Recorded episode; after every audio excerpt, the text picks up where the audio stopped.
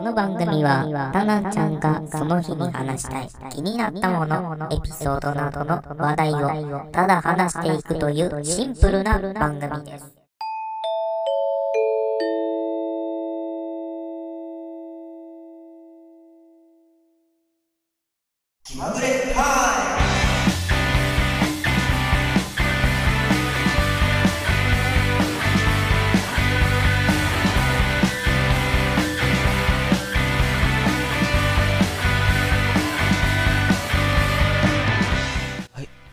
始まりました。えー、今月ね、えー4月の、えー17日、月曜日ですございます。で、えー現在20時でございますが、えーお久しぶりでございます。はい。えー、まあね、ちょっといろいろごたついてましてま、まして、はい。ちょっとね、言葉もね、ごちゃごちゃになってますが、あのね、まあしばらくね、まあ話せない間、たくさんね、話したいこととかがいろいろありまして、まあ、ちょっと時事ネタ、時事ネタっていうかね、まあそういった話も触れつつ、まあ今回もね、まだゆるりとやっていこうかなと思います。はい。最近ですね、このワンピースのイラスト集っていうのが、えー毎年ではないんですけども、あのー何週、まあ、数年に一冊は出てくるやつがありまして、それがドラゴンという、えーまあ、雑誌といいますか、そういった本が出てまして、で、そこに、小田栄一郎さんが本を出してるんですけども、今回は10冊目ですね。はい。10冊目ですけども、まあ、あの、アニメ自体がまあ約20年近くやってますし、で、漫画自体もね、まあ20年分やってますからね、その分考えるとかなりの間空けながら、えー本が出てるんじゃないかなと思いますが、えーまあその10年、まあ10冊分なので、その分ちょっと最近の方絵がたくさん書いてあるんですけども、非常にね、ちょっと面白い本だなと思います。あの、結構ね、あの、イラストといっても、まあ、例えばユニクロだったりとか、そういったね、あの、場所でシャツとか出てますよね。そういったイラストも含めて、イラスト集だったりとか、ポスターだったりとか、ね、パズルが出たりとか、そういった時の、えイラストも含めて、そういったものも書かれているので、えどういった経緯で、え書いたのかといったものもね、詳しく書かれております。はい。えーえー本体が2700円なんですけども、高いですね。高いんですけども、えーそこにまあ10%の税込みを含めて、えー2970円での価格でかあの買うことができます。えー各書店だったりとか、その本屋さんで買うことができますので、えーぜひ、えーお手に取って、えー買って読んでみてください。はい。あの結構ね、ファンタジーな絵になっております。まあね、ワンピースってね、ほとんどファンタジーですし、うん、その分面白いですからね。うん。えーで、まあね、今、ワンピースはね、ほとんど、えークライマックスに向かっていまして、えー前々からね、あの多分スリラーバークあたりから、えーベガパンクといったものが出ておりますが、そのベガパンクが登場して、えー現在登場しておりますね。和の国編が解決、完結して、で、その後、エッグヘッドヘ、あエッグヘッド島というね、えーベガパンクのあの島があるんですけども、そこがまあ政府によって管理されている場所で、たまたま、えー麦わらの一味と、えーそのエッグヘッド島で関わっている、えー大ぐらいのボニ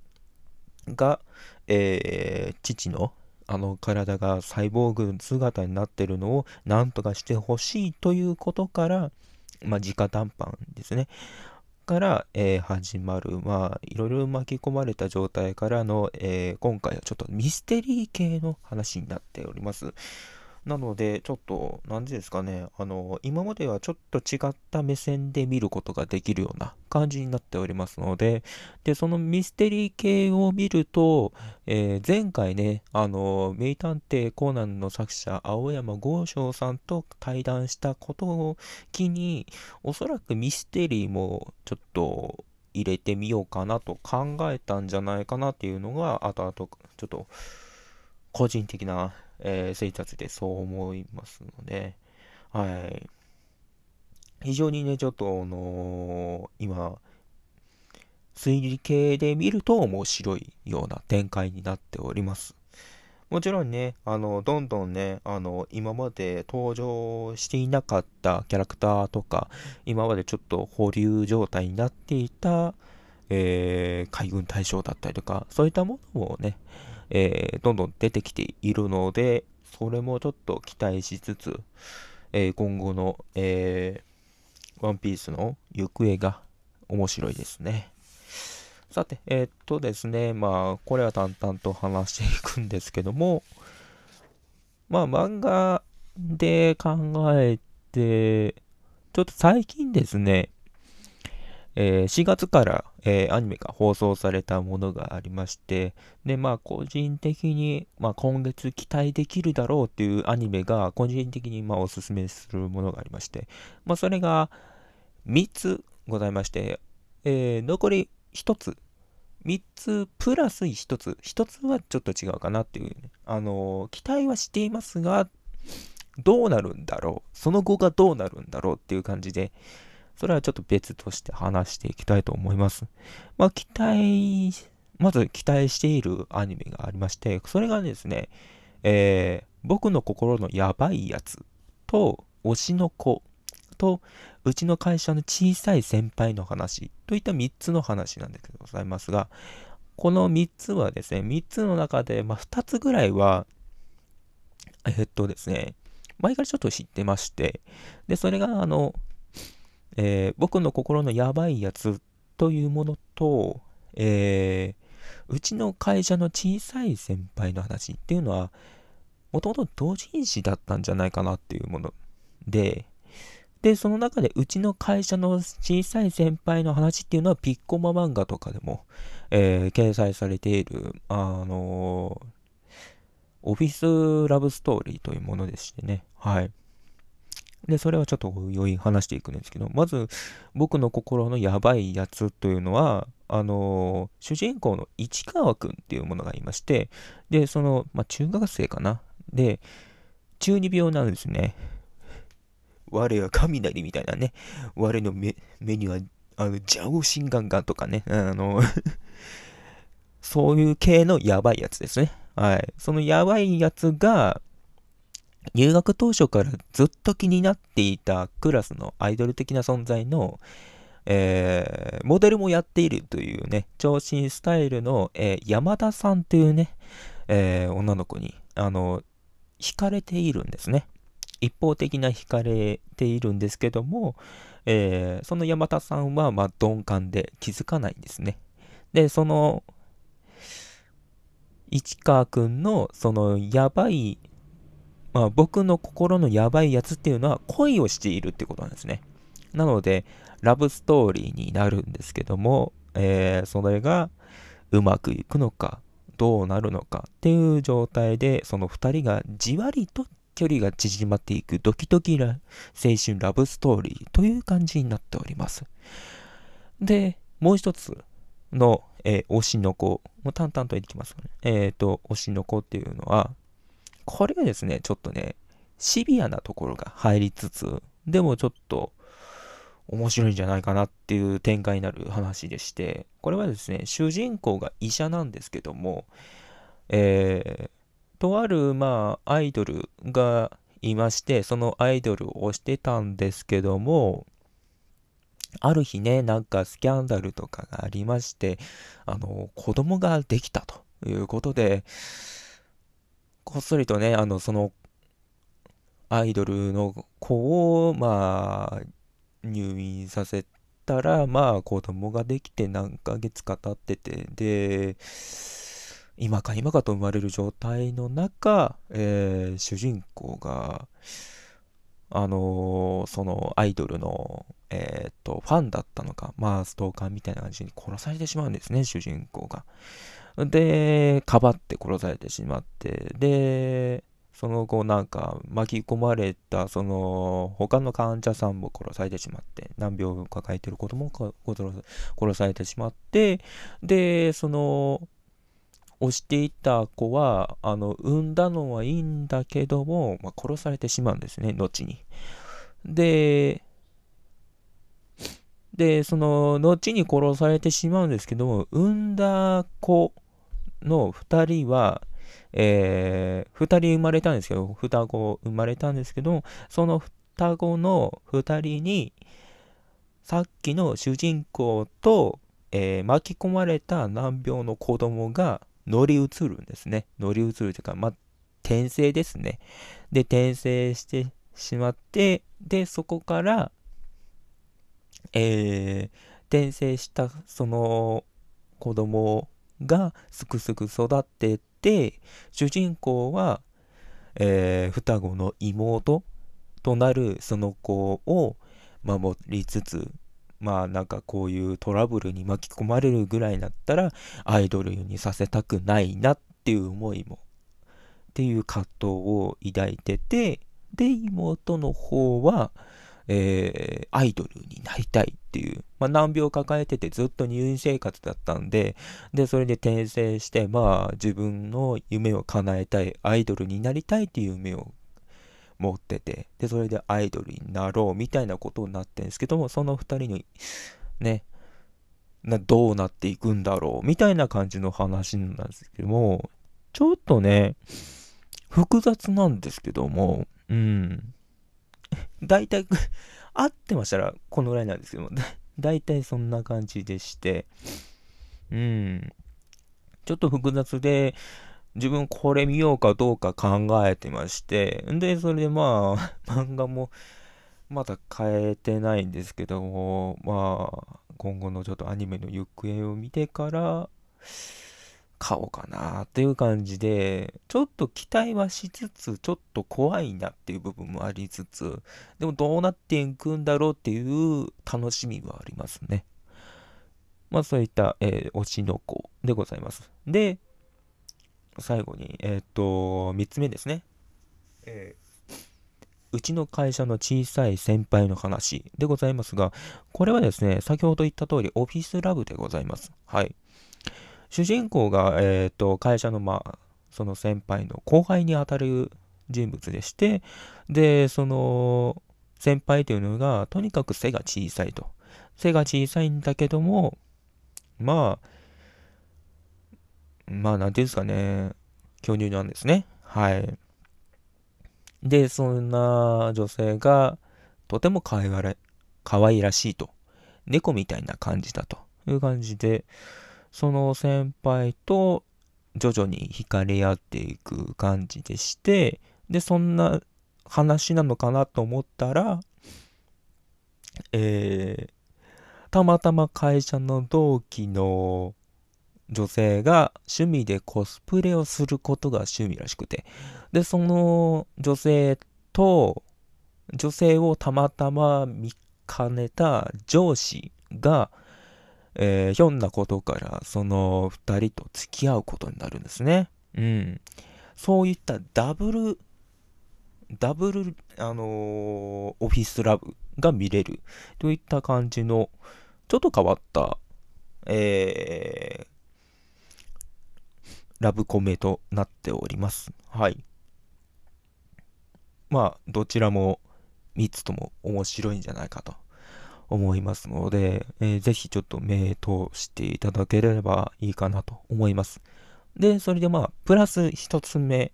あると言いましたけども、それがですね、えー、お隣に銀河といった、えー、現在アニメ化されまして、えー、今後の行方が楽しみになっていますが、これはですね、NHK でドラマ化されていまして、まあ多分同時でやったんか、それともまあ NHK の方が早かったんかなっていうものはりまして、で、こはですね、何かと言ったら、ちょっと SF 要素が入っている、えー、ホームドラマのラブストーリーとなっております。えー、これはですね、えー、っと、あらすじだけ淡々と話していくんですけども、とある主人公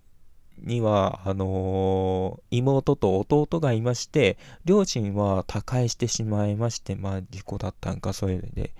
で、それでまあ、妹と弟の分のために、コツコツと、えー、自分の漫画書いて、それで連載して、で、それでまあ、なんとかお金をもらって生活している、ちょっと狭い状態の生活なんですけども、まあ、そのために安い共同アパートで暮らしつつ、まあ、妹もまあ、しっかりしてんですね。素直でしっかり者で弟の面倒を見てて、とてもいい、えー、妹さんで、で、お、お兄ちゃんの、あの、主人公は漫画で作家なんですけども、ちょっとドタバタしてて、えー、ちょっと気の抜 け、抜けちゃいけんところで抜けちゃって、るところもある、そんな感じのね、主人公なんですけども、えー、その主人公が、えー、ある日、まあ、担当編集部に、あの電話がかかって、アシスタントが来れないということで、急遽呼んだ人物が、えー、ヒロインになるんですけども、それが、えー、5つの色と書いて、五色さん。五色さんが、えー、アシスタントとして手伝ってくれるんですけども、あのー、経歴が浅いものの、ものすごい手際がいいということと、手先も器用で、あ、こんなアシストだったら、あのー、まあ今後ね、ちょっと、あのー、忙しくなるけども、手伝ってくれるかっていうことで採用してもらって。で、まあ採用したんですね。で、それで、あのヒロインも、それは助かりますみたいな感じで、うん。で、それで、まあ、住み込みで、えー、一応アシスタント用の部屋もありつつ、で、それで住み込みで、えー、働くことになるんですけども、またまたそのね、ドタバタで、あの、急遽頼んだ分で、その作品の、まあ、1話目か2話目ぐらいのやつを書き、書き終えて、で、なんとか作業終わったな。で、とりあえず、あのー、仮眠でも取るかって言って仮眠取って、で、そしたら、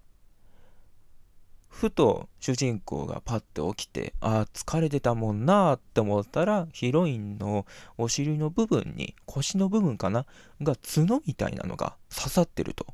で、あ、まずいぞ。これはなんかペンが刺さってるんだと思って、引っ張ろうとしたら、ちょっと刺さって、指そのトゲが指に刺さって、そしたら急に宇宙がバーって広がるんですね。こっからちょ、え？って思うんですけども、あの、この話の行方を聞くと、まあ、ちょっとネタバレにはなるんですけども、そのヒロインは、まあ、いわゆる星の姫様だということで。で、その、姫様らしくて、で、うんって 半信半疑になりつつも、まあ、とりあえず、ま、話によると、このトゲに触ると婚姻と関係になると。まあ、要は、結婚相手の人として、まあ、契約が成立するという感じの話らしくて、で、それで主人公は、うん、ちょっと待ってくれと。いきなりアシスタントを結婚相手にするのは難しいと。あと、知、もう知らないし、そんなことなんてって言ってたけど、いや、だったら、まずは友達から始めま始めませんか？みたいな感じに、急にその話にぐいっと引っ張られる感じの話になっていく感じで、まあ今後、え、どうなっちゃうの？っていう感じで始まるんですけども、えまずかのね、えー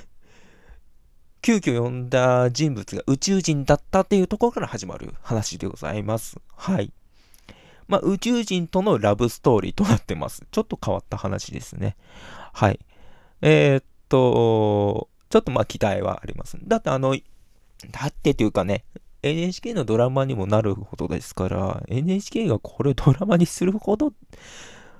うん、でもありますけども、まあ、基本ですね、あの、ヒロインと主人公は恋愛ベタなんですね。恋愛を全くしたことがないという、うぶな状態なんですけども、そのうぶな二人が、えー、恋愛とは何なのか、で、恋愛をしたらどうなるのかっていうのが、どんどん描かれていって、えー、ドキドキするような、えー、まあ、大人のラブストーリーとなっております。大人かな？で、これは作者が天隠れギドさんとなっていまして、この天隠れギドっていう人は前作にアマアマと稲妻というね、アニメが放送されたと思いますが、あれはちょっとひどかったんですね。酷評だったんですよ。で、もともとのその天隠れギドっていう話もちょっとあらすじだけ話すと、これはですね、あの、主人公のえー、主人公には母、まあ、妻がいたんですけど、妻が、えー、不治の病で他界してしまって、で、残った娘とつむぎちゃんと一緒に、えー、過ごしてたんですけどまあ、料理ができない主人公なので、えっ、ー、と、国語の教師だったかな、高校の。で、なんですけども、あの、あまりにも、まあ、不健康だったのもありまして、で、そんな状態でひょんなことから、えー、たまたま同じ学校の、えー、よく食べる食いしん坊の女子高生に助けられるんですね。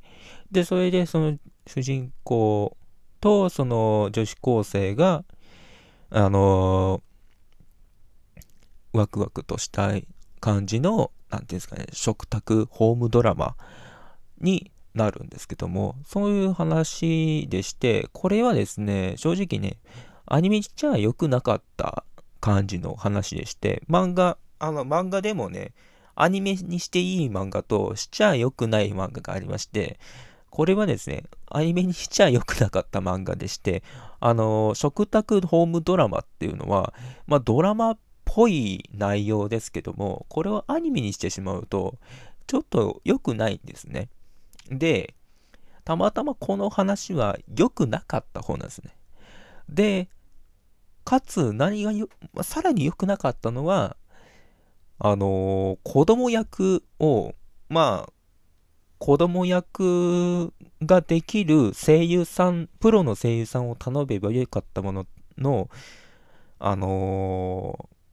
まあ、イメージするならば、えー、ちびまる子ちゃんとかはあれって結構ね、大ベテランの声優さんですけども、それでも、その、子役やってますよね。そういった、あの、クレヨンしんちゃんだったりとか、そういった女性がやったりとかするんですけども、その子役を、本当に子役やっちゃったんですね。本当の子役を声優にさせちゃったから、すごく下手だったんですね。はい。で、子供役を本当に子役がやってしまってすごく下手だったっていうこともありまして、これアニメにしてしまったのはちょっと悪かったなっていうのと、キャスティングが悪かったの部分あって、売り上げがちょっと悪くて、で、話の内容的には20冊ぐらいは行くんじゃないかなって思ってたのが、急遽打ち切りになってしまって、えー、11巻で終わってしまった話でして、で、11巻目の時の内容がちょっとひどかったんですよね。何がひどかったかって言ったら、主人公がいて、主人公の妹は、すむぎちゃんっていうのは、まだ保育園に入ったばかりの話だったんですね。保育園に入って、ちょっとトラブルがあった状態の話だったところが、本当ならそれ解決して、で、徐々に子供の成長していく姿を見れるところが、急遽大人になった話になっちゃったんですね。11巻の1冊、その1冊の中盤から急遽大人になって、その、大人になって、その、親の恩返しをするっていう話で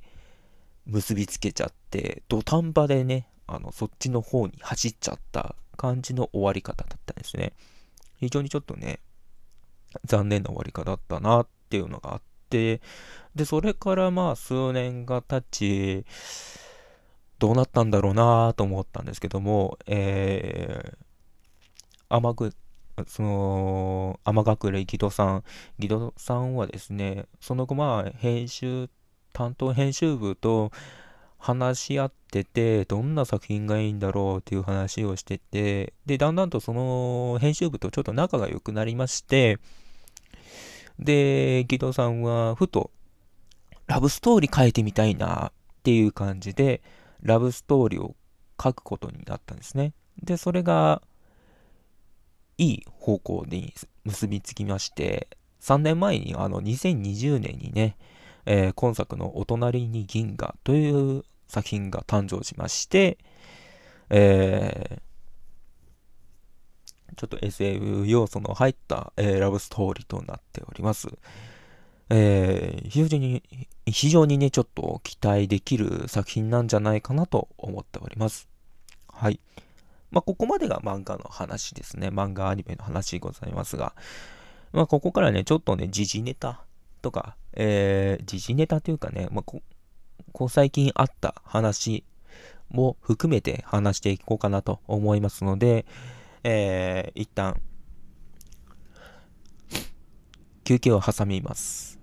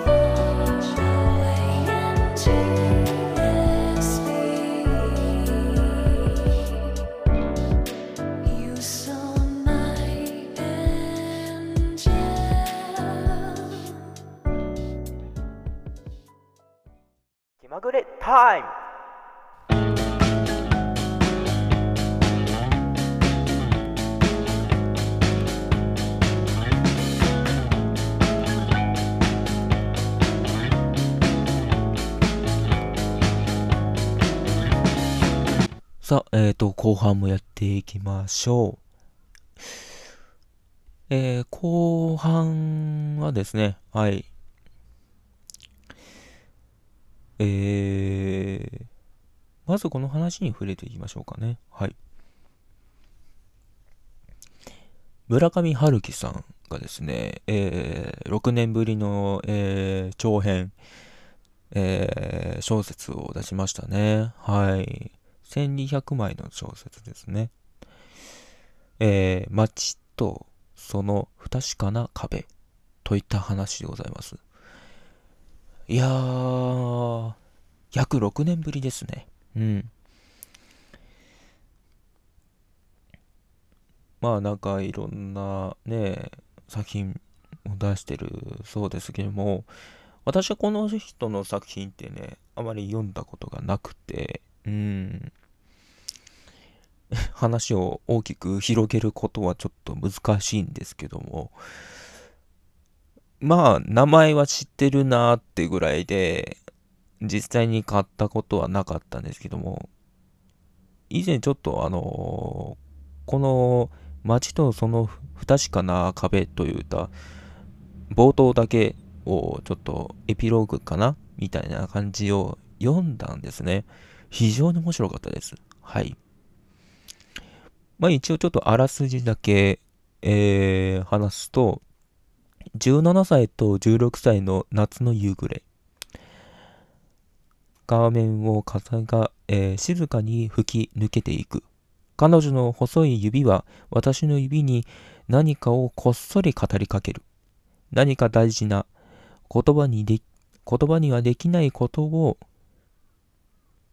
という話になってましてでそこから、えー高い壁と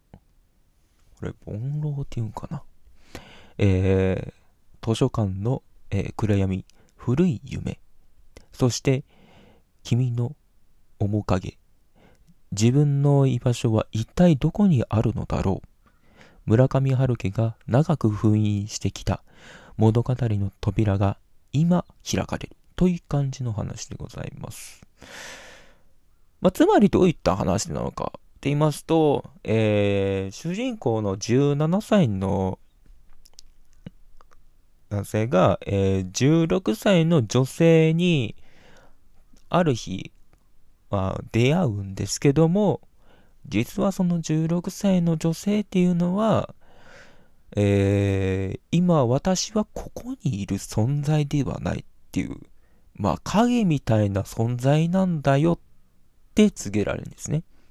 じゃあ、本物の君はどこにいるんだいって言ったら、街のどこかにいるぞ。で、そこに私に出会えたとしても、私はあなたのことを知らないし、見ず知らずの人間だと。だから、どうにかして私に会ってみてね、みたいな、ちょっと謎めいた16歳の女の子に出会うんですね。でも、その17歳の男の子は、何としてでもその町に行って、何としてでもその彼女の元に行かなければいけない。でも、まず彼女を振り向かせないといけない。でも彼女は私のことは何も知らない。でも私はあの町に行かなければなっていう感じの、ちょっと、うんって思っちゃう部分もありつつも、でも、どんな話になっていくんだろうっていうね、あの、街とその不確かな壁といった話でございます。はい、非常にちょっとね、あのー今ちょっとね、淡々と話してて、えっ、と、まだうんって思ってる人もいると思うんですけども、ぜひ本を読んでみてください。はい。で、もし本を読む前に、本当にどんな話なんだろうって気になる人は、いっぺんちょっと検索してみて、Yahoo や Google とかで検索してみて、えーその、街とその不確かな壁で検索して、そのあらすじだけ読んでください。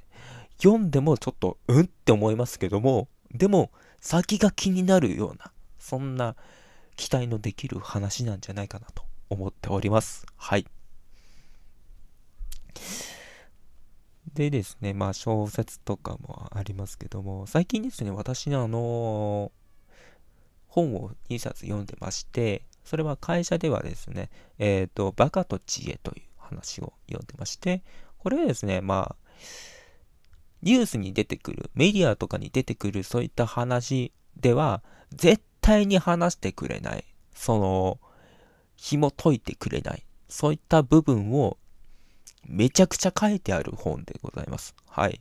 例えばですね、えー、安倍元総理の銃撃事件だったりとか、えー、バカと無知という話の冒頭の話の仕組みだったりとか、そういったものの話とか、えー、モラルだったりとか、いろんなね、あの、政治関連、宗教関連、そういったものも触れつつ、えー、実はこうなんじゃないか、ああじゃないのか、実はこうだったんですよ、みたいな感じの、いろいろ危なっかしい話も触れつつ、でも、これがまた面白いんですね。うん。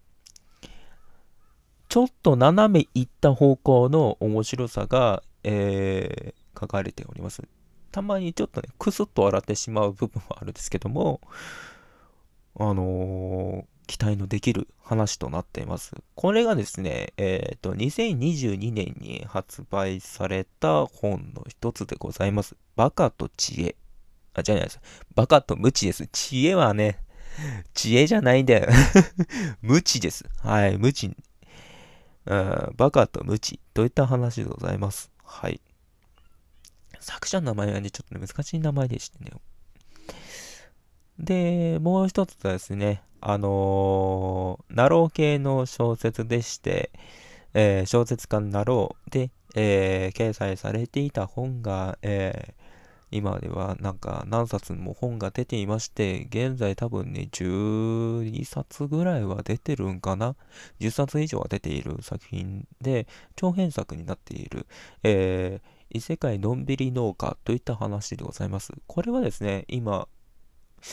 売れている、期待のできる漫画では、漫画じゃない、あの、小説ではないのかなと思います。漫画も一応出てはいますいますが、やっぱり原作のね、小説が面白いんじゃないかないかと思いまして、私一冊、一冊二冊は買ったんですね。一冊二冊で、二冊の前半まではアニメでワンクールやっていると言われてまして、で、以前私あの小説1冊目か読んだんですけど、76ページまで読んだんですけど、えー、まだヒロイン出てません。長い 長いよ いや、主人公とね、あのー、主人公が39歳だったかな。で、えー、病気で亡くなってしまうんですね。あの、20歳で、まあ、な、仕事に就いたんですけども、そこがまあ、社畜でね、ブラックだったんですね。で、ブラックで、それで体を壊して、10年間、39歳かなまで、えー、入院してたんですけども、それで、まあ、病気とかが悪化してしまって、亡くなってしまうんですね。で、亡くな、亡くなった先で、神様に出会うんです。で、その神様が、えー、君をね、あの最悪な、あの人生を送ってしまったと。だから、あの君をまあ、あのとある異世界に、あの転移してもらう。まあ、元の体で、若返った体で、えー、そこで生活してもらうっていうとこから、えー、主人公は、じゃあ私は農家になりたいという夢があると。うん。で、その農家になるためには、まあ、世界じゃちょっと生活の難しいから、私からこういう、まあ、チート能力ですね。あのー、農具を与えると。それが万能道具というものでして、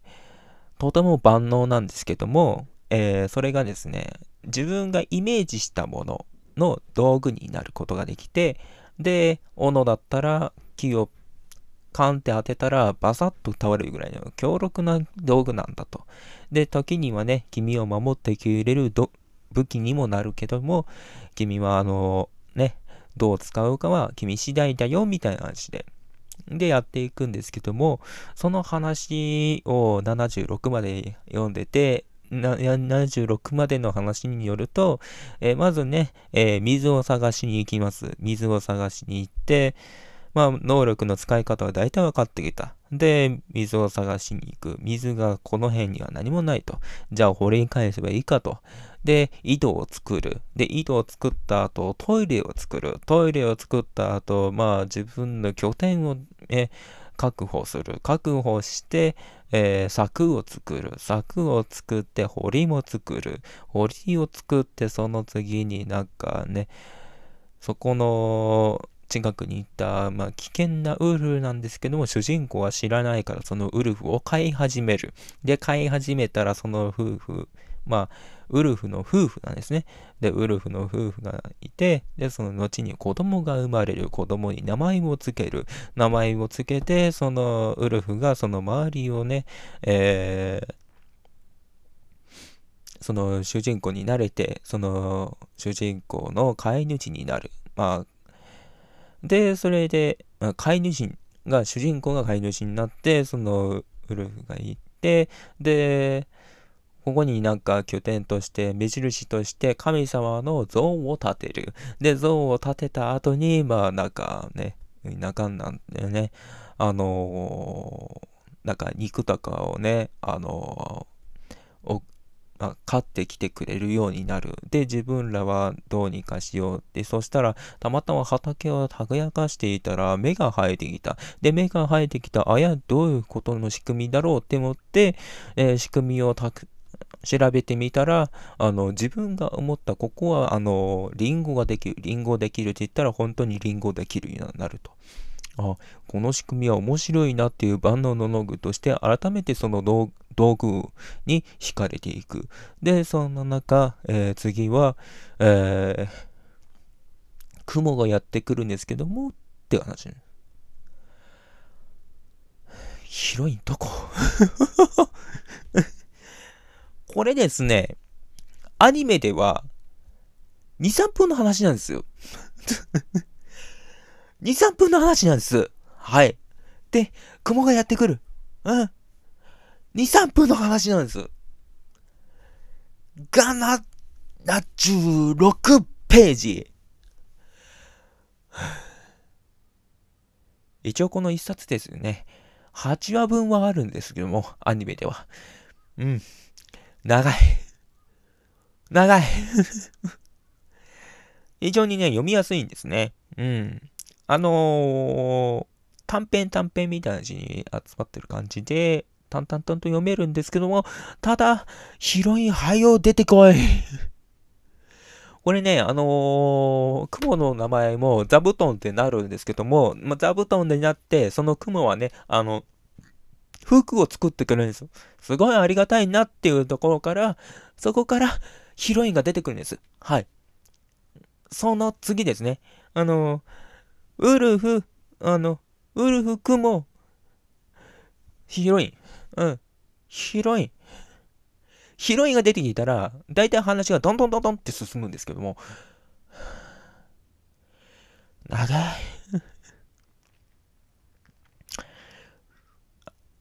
だってあの本の厚さ、辞書だったよ。辞書よ。多分300ページぐらいあるんじゃないかな。2冊買っちゃったよ。うん。でもね、まあ、2冊買っちゃったらもうシリーズ全部買いたくなるんですよね。うん。で、まあ、えーっとですね、本はこれに置いといて、まあ、とりあえずですね、村上春樹さんのね、えー、街とその不確かな壁といった本はおすすめでございます。はい。非常にちょっと高めでして、えっ、と、3000円で買えるんかな ?2000、税込み含めて多分2970円とか、あの辺じゃないでしょうかね。はい。それとですね、最近ですね、えー、日付の早い方からいきましょうか。2000、2000よりも、えー4月10日、月曜日ですね、にて、えー愛知県名古屋市南区の、えー駅の待合室で18歳の女性が刃物で刺された状態で発見されるといった事件がありましたね。これちょっとね、なんでそうなったんだろうなっていうものがありまして、で、しかし、まあ、その後、えー死亡が確認された、まあ、女性は亡くなってしまうんですね。で、また、その駅で、えー自ら飛び込んだ男性がいた。それがまあ29か28歳の男性でして、で、その2人には、まあ、交際関係のトラブルがあったんではないかということが分かりまして、で、後にまあ調べてみると、その18歳の女性の友人さんが付き合っていた男性が、えー暴力を振るという、まあ、DV 被害を受けているということの相談を受けるんですね。で、それ後、その女性は別れるんですけども、その後も、その別れた元彼から、別れたくない、別れるくらいなら死んでやると言うんですね。で、それがしつこくって、で、その後、その18歳の女性は亡くなってしまうんですね。で、別れるくらいなら死んでやるっていうことなので、その男性も共に死んでやろうっていうことで電車が来たところを飛び込んで亡くなったんですね。うん。で、年見てみたんですよ。18歳の女性を殺した男性28か29なんですよ。まだまともな判断できるんですよ。まだって言ってもね。まあ、10代で、まあ、私は死んでやるみたいなね、感情で高ぶってしまうっていうのは、まあ、そういうケースはあり、あるんですけど、10歳年上ですよ。うん、28か29の男性です。多分おそらくネットで出会ったんじゃないかなと思うんですけどもね。その男性と、うーん、二人とも殺されて、まあ二人ともね、うん、死んじゃうんですね。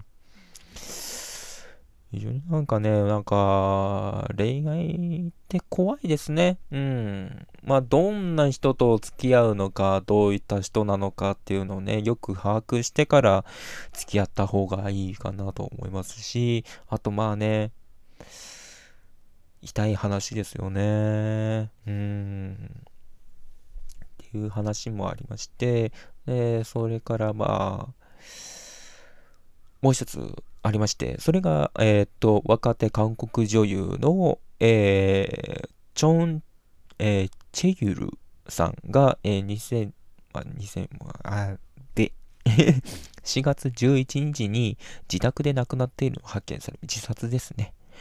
えー当時、まあ、ウェディング・インポッシブルという、えードラマの撮影の最中に亡くなったということから、撮影は中断したと。えー去年26歳。若いですね。26歳ですよ。私、あの、今年24歳ですよ。はい。2歳年上です。はい。で、1996年9月4日に生まれた、えーチョン・チェユルさんは、もともとまあモデル出身で、で、そこからまあドラマ、まあ役者に、まあ、えーまあ役者もやりつつ、まあドラマ、えーのゾンビ探偵や、えー映画、ディップなどの多数出演されていたことから今後の女優としての活躍に注目されていた。がしかし、えー自殺とのことで動機は定かではないが自所あ事務所とのトラブルか SS かは明確なことは言えないんですけどもうん自殺ですよ。あのねえまあ日本もまあ自殺する人が多かったのもありますけども、まあおそらくではないんですけど、どうなんですかね。まああの、ストレスだとか、まあ芸能人だと必ずなんかバッシングだったりか炎上だったりとかそういったものもありますし、そういった SNS のトラブルもありますし、で、なんだったらまあね、家庭環境だったりとか、その環境っていうもの、仕事環境においてストレスが溜まってしまったのかっていった感じのストレスの原因なのか、はたまたまね、コロナによるストレスだったのか、もうその辺はよくわからないですけども、自宅で亡くなってしまった以上、まあ、それ以上、まあ、調べることはできないんですけどもね。で、まあ、韓国の役者がよく、まあ、亡くなるというかね、そういうのを調べてみると、あの、病気で亡くなったとかね、自殺だったりとか、他殺だったりとかっていうものがね、結構ありますし、まあ、あの、日本もそうですけども、大体亡くなる人若いですね。うん。本当に、まだまだ生きれるやろっていうぐらいのね、人らがどんどん亡くなってますね。えー、皆様もね、あの、気をつけて、えー、お過ごしください。はい。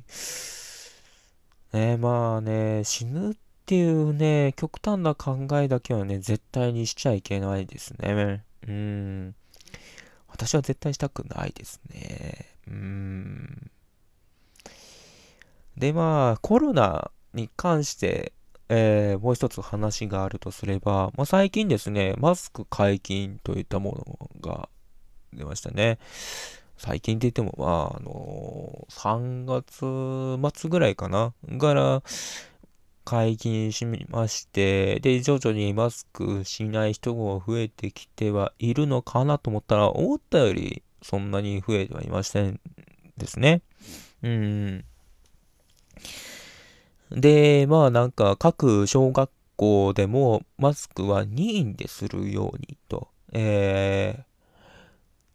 判断に委ねられているんですけども、やっぱりね、3年間っていうね、えー、短いよりね、長い、長かった期間なので、やっぱり子供たちもね、不安なんですね。本当にマスク外して生活していいのか、本当にマスクしなくていいのか、こういう密集、密室、えー、密のある状態で、えー、マスクしちゃ、えー、マクマスクえ、外していいのかっていうことがわからないということと、で、まあ、あとね、明確な判断はちょっとま、まだ難しいんですね。だってまあ、コロナにかかったっていう人がいて、まあ死亡する人は少なくなったとしても、やっぱりかかってる人は100人以上はいるんですよ。うん。だから、それに対して対れるの、まあ、耐えれる体にはなっている人と、慣れてない人もい、いますが、まだね、ちょっとね、あの明確にね、判断できる状態ではなくて、大丈夫だろうにはならないんですね。うん。なのでね、まあ、もう1年かかるかな。うん。4月なら大丈夫、6月なら大丈夫、7月なら大丈夫だろうっていう人は、いたりいなかったりしますけど、やっぱりね、他の人もね、あのー、なんでマスクしてないんだって言われたりとかするらしいんですよ。うん。私の会社ではそれはないんですけども、でもまあ、ま、ほとんどの人もマスクしてますね。はい。私の会社でも。うん。マスクしてない人は、言うてね、多分ね、片手で数えるぐらいで、数、数人いたりいなかったりぐらいで、でもまあ、中にはね、マスクしてるのが嫌だなっていう人もいれば、えー、マスクするのがめんどくさいっていう人がいて、たまたまマスクしてないだけだと思うんですけども、いやー、どうなんですかね。まあ、3年前のね、うん、みんなマスクしてない状態に戻れるのか、または戻れないのか、もしくはね、半分の人がまだずっとするのか、ね、今後のね、行方はね、わからないんですけども、どうなることやら。はい。っ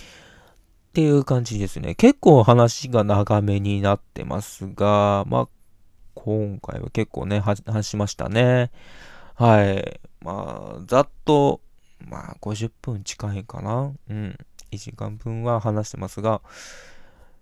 いや、久々にね、このぐらい話せたなと思いますが、まあ結構ね、あの、どうでしたでしょうか。えー、っと、まあ8時、毎週8時に、毎週って言ってもね、毎週してないもんね。いやーもうね、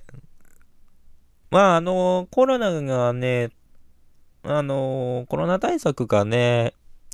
あのなくなってから、言うてまあなくなってはないんですけども、そういう休みとかがね、減って、てきましたし、まあ、いつも通りのね、月曜日から金曜日の出勤にはなりましたが、その分ね、やっぱりね、撮影する時間もね、減りまして、やっぱりこの日したいなって言っても、やっぱりできなかったりとか、いろいろあったので、どうしてもね、2週間に1回程度しか投稿できなくなったりとかね、うん、ちょっと難しくなったんですよ。はい。えー、最近もですね、まあ、インスタとかもね、ストーリーズをね、全部見れるかって言ったら見れなかったりとか、あと、ね、他の DM とかも全部送れる方送れなかったりとか、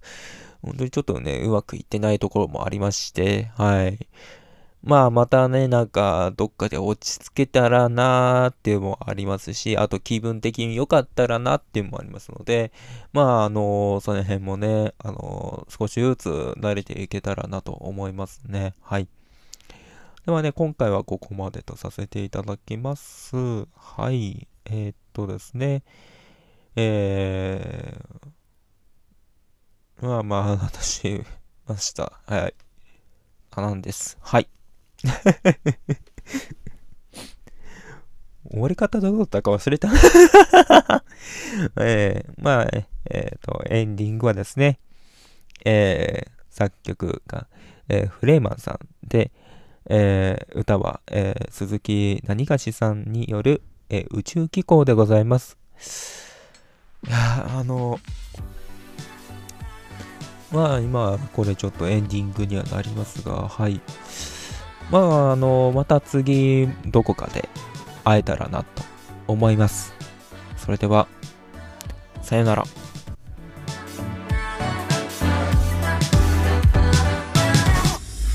右手に見えますのはことざアルファセイエベが